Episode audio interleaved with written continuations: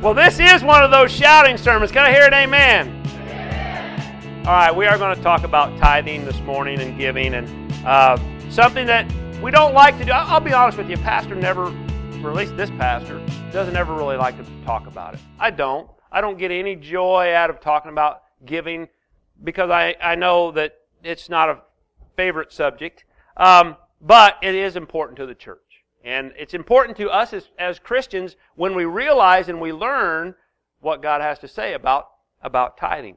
2 Corinthians chapter 9 verse 7 says this, Each one must give as he has decided in his heart, not reluctantly, nor under compulsion, for God loves a cheerful giver. Let's pray. Lord, I thank you this morning for the privilege of, of being able to give. And God, this morning may we realize and recognize that, that it is your plan for the church people to give back to the work of the kingdom. And I thank you for that this morning in Jesus' name. Amen. Um, we, were, we were at a pastor's meeting the other night, and, and the subject got brought up about tithing. And, and I was kind of shocked at some of the, some of the things I heard that some churches actually do. Uh, and, and they actually go through the membership list, and they go through the tithing records, and if you didn't give what that church thought was a tithe, they contact you and say, this, this one church in particular, and I won't mention what it was, but this guy was telling me that this one church, they actually go to you and say, okay, how much did you make last year? And you did not tithe, so now you owe last year's tithe, and you owe need to start tithing this year, or else we will take away your membership. Now, I'm, we would never do that. I don't look at your tithe records. I don't obviously don't look at your W twos. Um, and I don't expect you to ever show them to me. I don't want to know. All, but but I was shocked when I was told that because it's a very very huge AG church that does this, and I was shocked. Um, we would never do that. I would never propose to do that. Uh, but you hear different pastors talk about what they do, and everybody does it a little different uh, when it talks about tithe, when we go to tithing. Most pastors that I've talked to do not look at tithing records. They do not ask about tithing unless there's a need to know for them to look at those. So anyway, and and so please be assured that uh, that kind of thing is not going to happen. Um, but one of the things we do need to understand is God did set out in motion the tithing from His people. There's lots of surveys out there, and I'm not a big survey person, so you take as much stock in surveys as you want to. I don't take a lot of stock, but I still sometimes see some that are interesting. And, and from, from experience, oh yeah. I forgot the Bibles, didn't I? I got so excited about the sermon. All right, hold the Bibles up. There you go. This is God's word for me today. So we've, so we've already read the scripture. 2 Corinthians chapter 9 verse 7 says, Each one must give as he has decided in his heart, not reluctantly or under compulsion, but for God loves a cheerful giver. Had one guy say, talk about that, and I, I don't know if you remember the video we showed, oh, some time ago, it was this church and this, they, when they did the offering, this guy's dancing all over the place with his offering, just so excited to give. Now, if one, anybody needs to do that when we start taking up the offering, feel free. Just run around and shout and dance and, you know, um, but, but one of the things we understand is God did design it. And there's, this study said that only 18% of Christians give regularly. Okay? Um, we think 18% give regularly. Now, whether or not, who, who, who takes these surveys, I don't know. I've never been surveyed about it. Um, but that's one of the surveys that's out there. Malachi chapter 3 verses 8 through 10 say this. Will a man rob God? Yet you are robbing me. But you say, How have we robbed you? In your tithes and contributions. You are cursed with a curse, for you are robbing me, the whole nation of you. Bring the full tithe into the storehouse, that there may be food in my house, and thereby put me to the test, says the Lord of hosts. If I will not open the windows of heaven for you, and pour down for you a blessing until there is no more need. See, the thing we need to understand, it's the attitude involved that makes the most difference. So the question you might ask is, do I have to pay my tithe? Well, the question is very similar to, do I have to pray? Do I have to read my Bible? Do I have to go to church? Do I have to be nice to people? Do I have to do all these things? Well, if your attitude is, I don't want to read my Bible, I don't want to pray, I don't want to go to church, then yeah, there's a problem. If I don't want to give to God what He's asked of me, then there's a problem. So it's an attitude. It starts with an attitude uh, that that we live out in life. And and so I, I I ask you this question: What if you only did everything you had to do?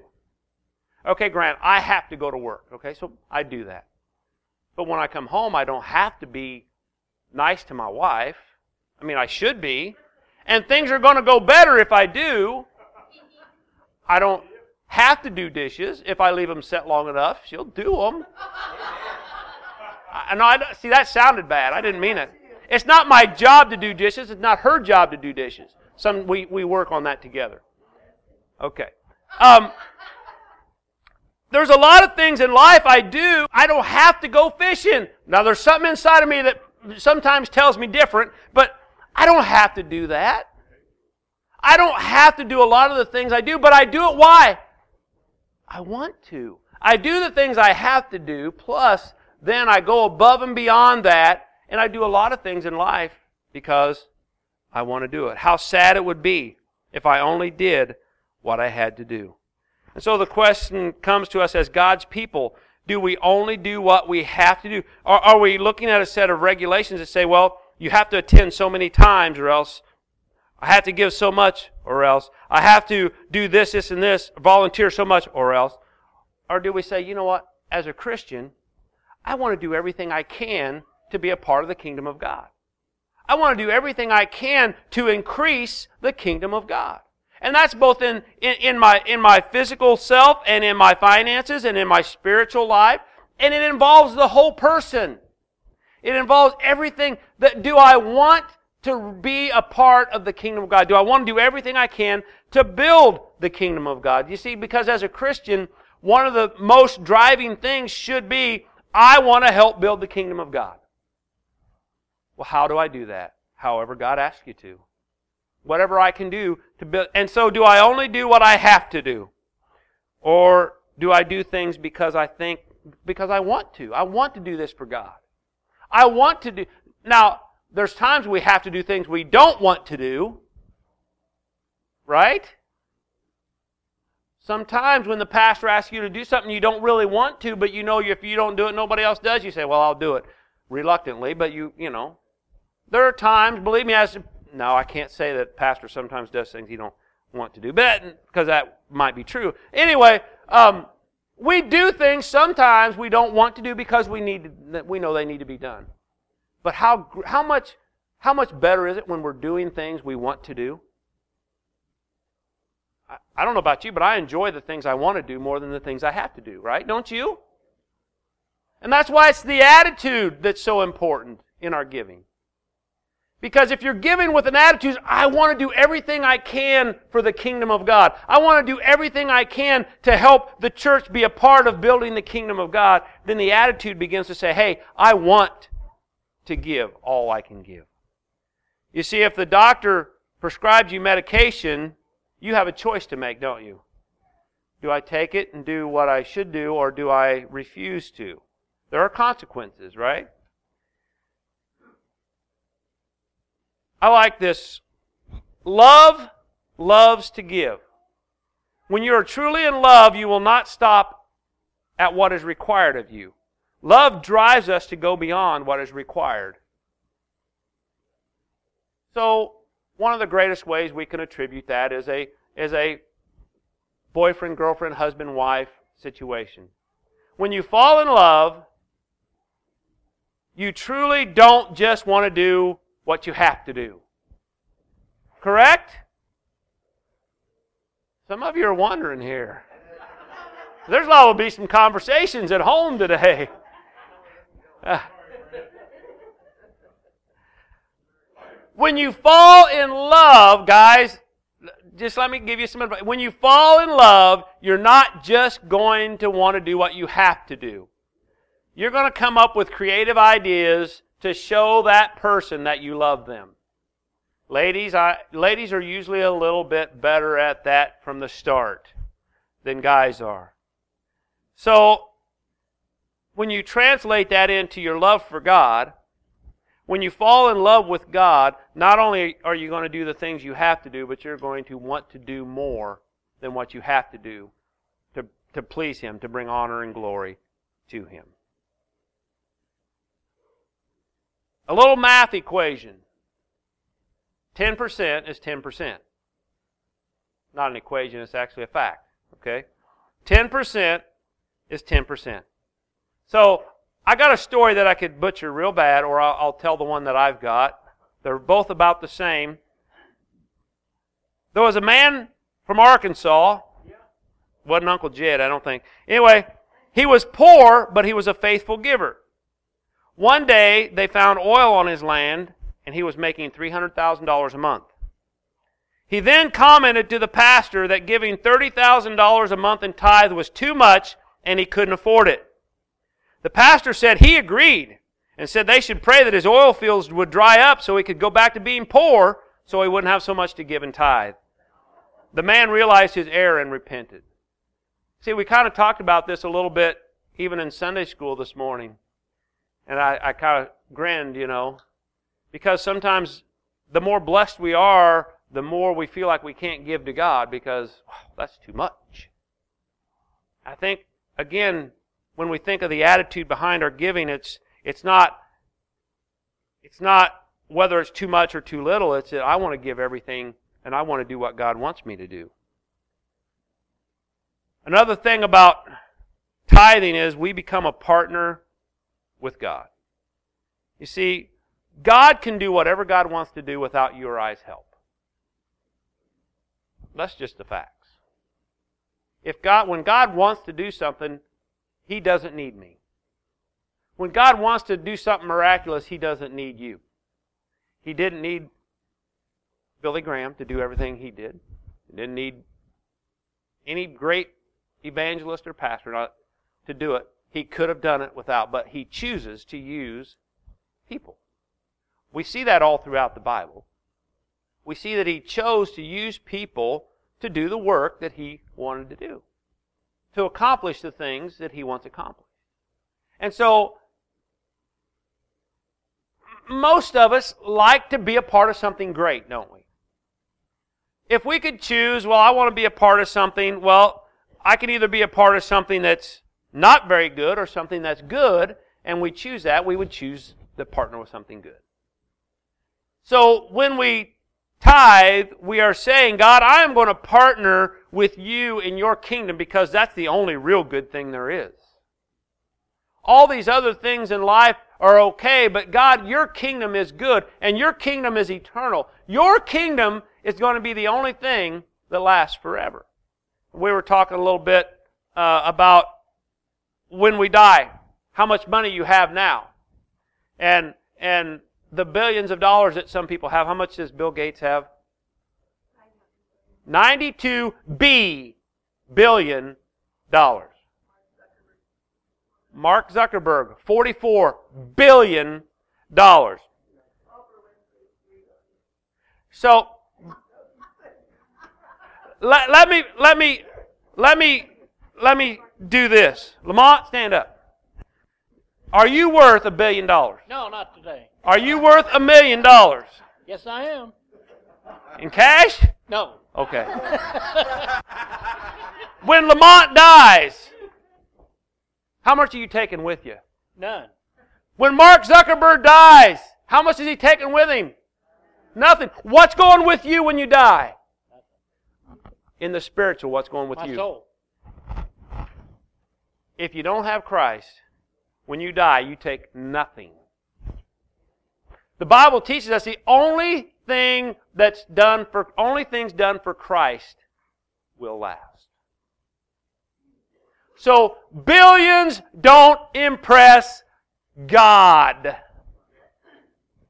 Your heart impresses God. You see, David was a very wealthy king, wasn't he? He had everything he could ever want, and he failed. God wasn't impressed by his his, his beauty and by his castle that he built, that God built through him. What God was impressed was with that was that when David fell, and the prophet came, David recognized his sin. I'm spitting. Better back up. He recognized his sin and he repented. His heart was what God looked at. He didn't redeem him because he was king. He redeemed him because his heart was soft at that moment. And he repented and he turned from that sin. And God restored his heart back to where it should be. And so, what we see is that we become a partner with God, not because of whether or not we, we have a lot. Because he does the the widow's mite. What did what did Jesus say in the temple when all the rich people were dropping their big bags of gold and the little widow brought in two mites? He didn't say, "Oh, that poor woman. She just don't have very much, poor woman." He said, "She's the richest one of them all in a sense. She gave more than ever. Her heart is right where theirs is not. Why? Because she gave from her heart everything she had. He wasn't standing at the door saying, Well, you better give it all. She came with her heart tuned to God and said, I don't know where she found her two mites. I don't know how long she saved. I don't know what, the, the, Bible doesn't tell us all that. All it said was she came into the temple with her heart decided, I'm giving him everything. And then I'm going to let him be God. Her heart was more about God than it was about what she could do on this earth. She wanted to be a partner with God in her finances. You see, one thing about God is He knows He knows how much you make. He knows how much you give. So if you really want to be a partner with God, you just turn it all over to Him and say, God, I will do what you want me to do. And then I'll just let you be God in my life. We talk about worship. We come in and we call our service a worship service. We call the songs that we sing worship, and they are. And this is a worship service. But worship goes way beyond our singing and way beyond our preaching and way beyond all those things. Worship, again, is about the heart and about everything that we are and everything that we possess. And, and do I worship God with everything that I am and everything that I have? And again, that's up to us and it's up to our attitude towards God. Am I more concerned about whether or not I drive a nicer car than somebody else, or am I more concerned about whether or not I'm giving God what is God's and pleasing Him? See, I, I believe, according to Scripture, we are to try to please God, not in a not in a, in a in appeasing type of way, like, well, I'll keep giving until He's happy, but in a way that says, I will please Him if I simply do what He asks of me. If I'm simply obedient, He's pleased. I, I don't have to go above and beyond that obedience. I don't I don't have to give everything everything that I have unless he asked it of me. Very few times did he ask for that in the scripture. And even when, when Ananias and Sapphira came and the only reason that that was a problem is because they lied to God and said, here, I'm giving it all, and they really didn't. He didn't tell them to give it all. They said they gave it all, and they really didn't. So their heart still wasn't right. So again, it's not about the amount that we're giving. It's the worship from our heart that says, Lord, if I've got two cents to give and that that's my worship to you. If I've got $200 to give, I'm worshiping you with. If I've got $2,000, praise God, I'm worshiping you, Lord, because you've blessed me. What it's, so it's not about the amount, it's about the worship in our heart. God knows how much we make. God knows how much we give. And is He pleased with that? Matthew chapter 6, verse 21 says this For where your treasure is, there your heart will be also. Why is it so hard to give? Well, how many, is there anybody in this room that didn't think about your finances this week? That just have so much that you just write checks and you you you buy stuff just whatever you want whenever you want because you know what there's an endless fund because if that's you, we need to get to be closer friends. I don't know anybody, including the pastor of the church, when it comes to the church stuff, that you don't have to think, where are the finances? Where are we at? Is this something that we can afford? There's nothing wrong with that. We do need to be concerned. We, we can't be foolish. Too many times I hear, I have heard in my life people say, well, yeah, I went out and bought this, this new car. Now I just got to pray that God helps me pay for it. Maybe the cart before the horse. Just saying. But we get so wrapped up in what we need and what we want and, and, and all the things that we forget that it first and foremost is we gotta, we gotta be obedient to God. And I think if we're honest, we'll probably, probably everybody in here would have to say, well, there's probably been a time or two in my life when I've spent money that God probably thought I should give to Him. And I spent it anyway. Dave told me a story many years ago. Dave, can I share this story about the topper? Dave wanted to buy this topper real bad. And so he used his tithe. It's been a lot of years ago. He's repented. He used his tithe to buy this topper. He got this topper, and oh man, it was all great until all of a sudden it was all eat up and rotted and just fell apart. I don't, I don't have the story completely 100%, to, but that's the gist of it, right, Dave? And he realized he used God's money for something that he shouldn't. Now, maybe that has never happened to you. Maybe it never will. I'm not saying that's how God always works. But generally, God will stir our hearts when we're not being obedient. Whether it be in something in this life or in our finances, no matter what it is, God will stir our hearts and kind of show us that maybe we are not being completely obedient to Him. Another thing we should understand is tithing is a privilege. I, I should, I, I'm not saying I do this, don't get me wrong, but realistically, every time my wife writes out my tithe check, our tithe check, I should say, Thank you, Lord. What an awesome thing that I can put this that I can put this in your offering. I should be so excited to be able to give. And, and sometimes it can seem like, whoa, can I really afford to do that? Instead of, thank you, Lord. Whew, not wave it in front of the people, but wave it before God and say, God, thank you, because you have enabled me to give. Thank you. You know, that's, that's a principle that we need to probably learn. It's not going to be easy but it's a principle we need to learn. I am so excited that I can that I have the privilege of giving back to God a portion of what he's given to me. The point of faithfully giving is tithe is not money, it's not man, it's God. The reason is because God is dealing with us.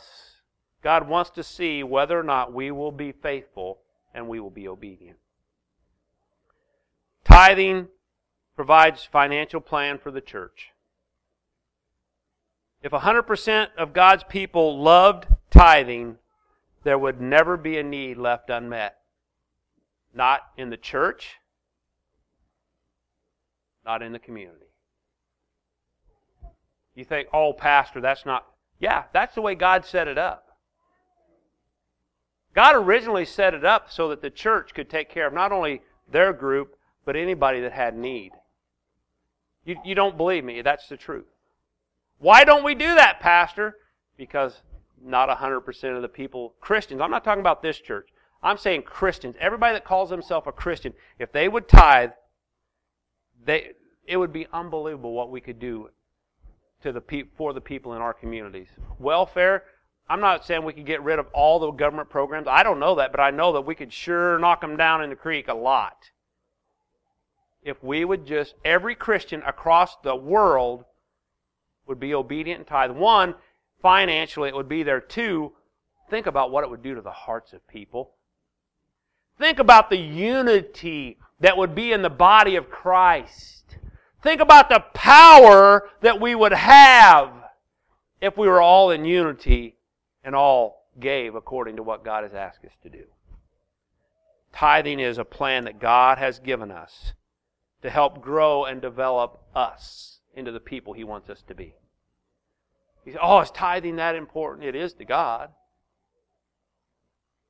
It will build us, it'll build character into us that we can't imagine. I don't have approval to say this, so I'm just going to say it this way.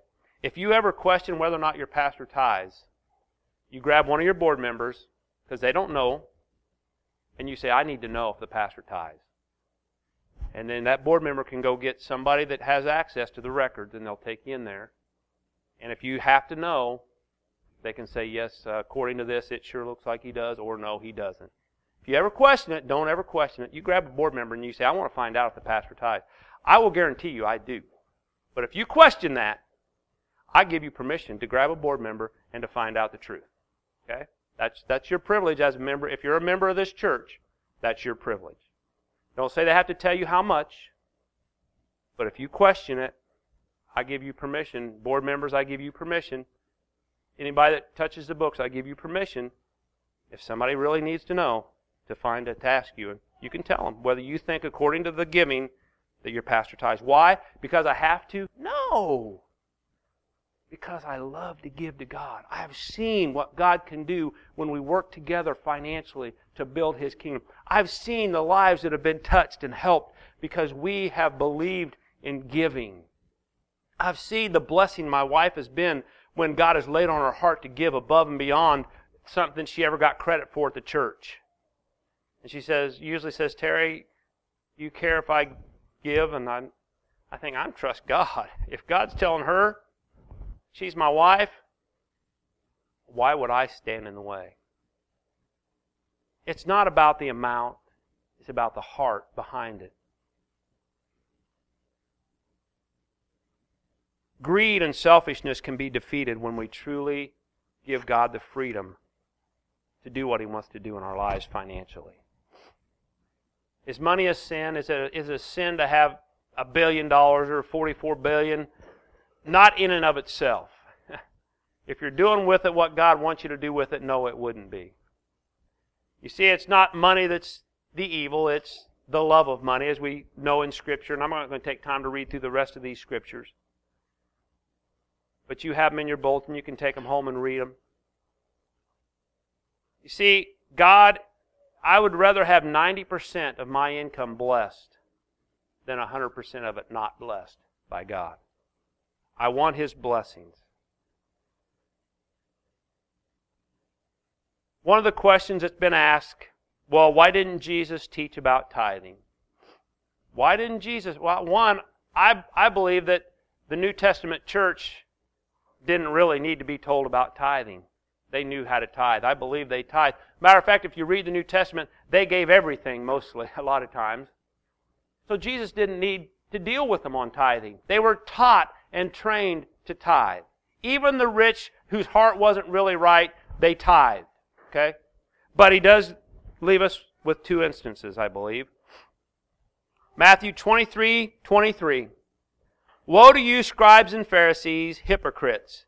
For you tithe mint and dill and cumin, and have neglected the weightier matters of the law, justice, mercy, and faithfulness. Now, some people who say there's no reason to tithe because the New Testament doesn't talk about it, stop right there.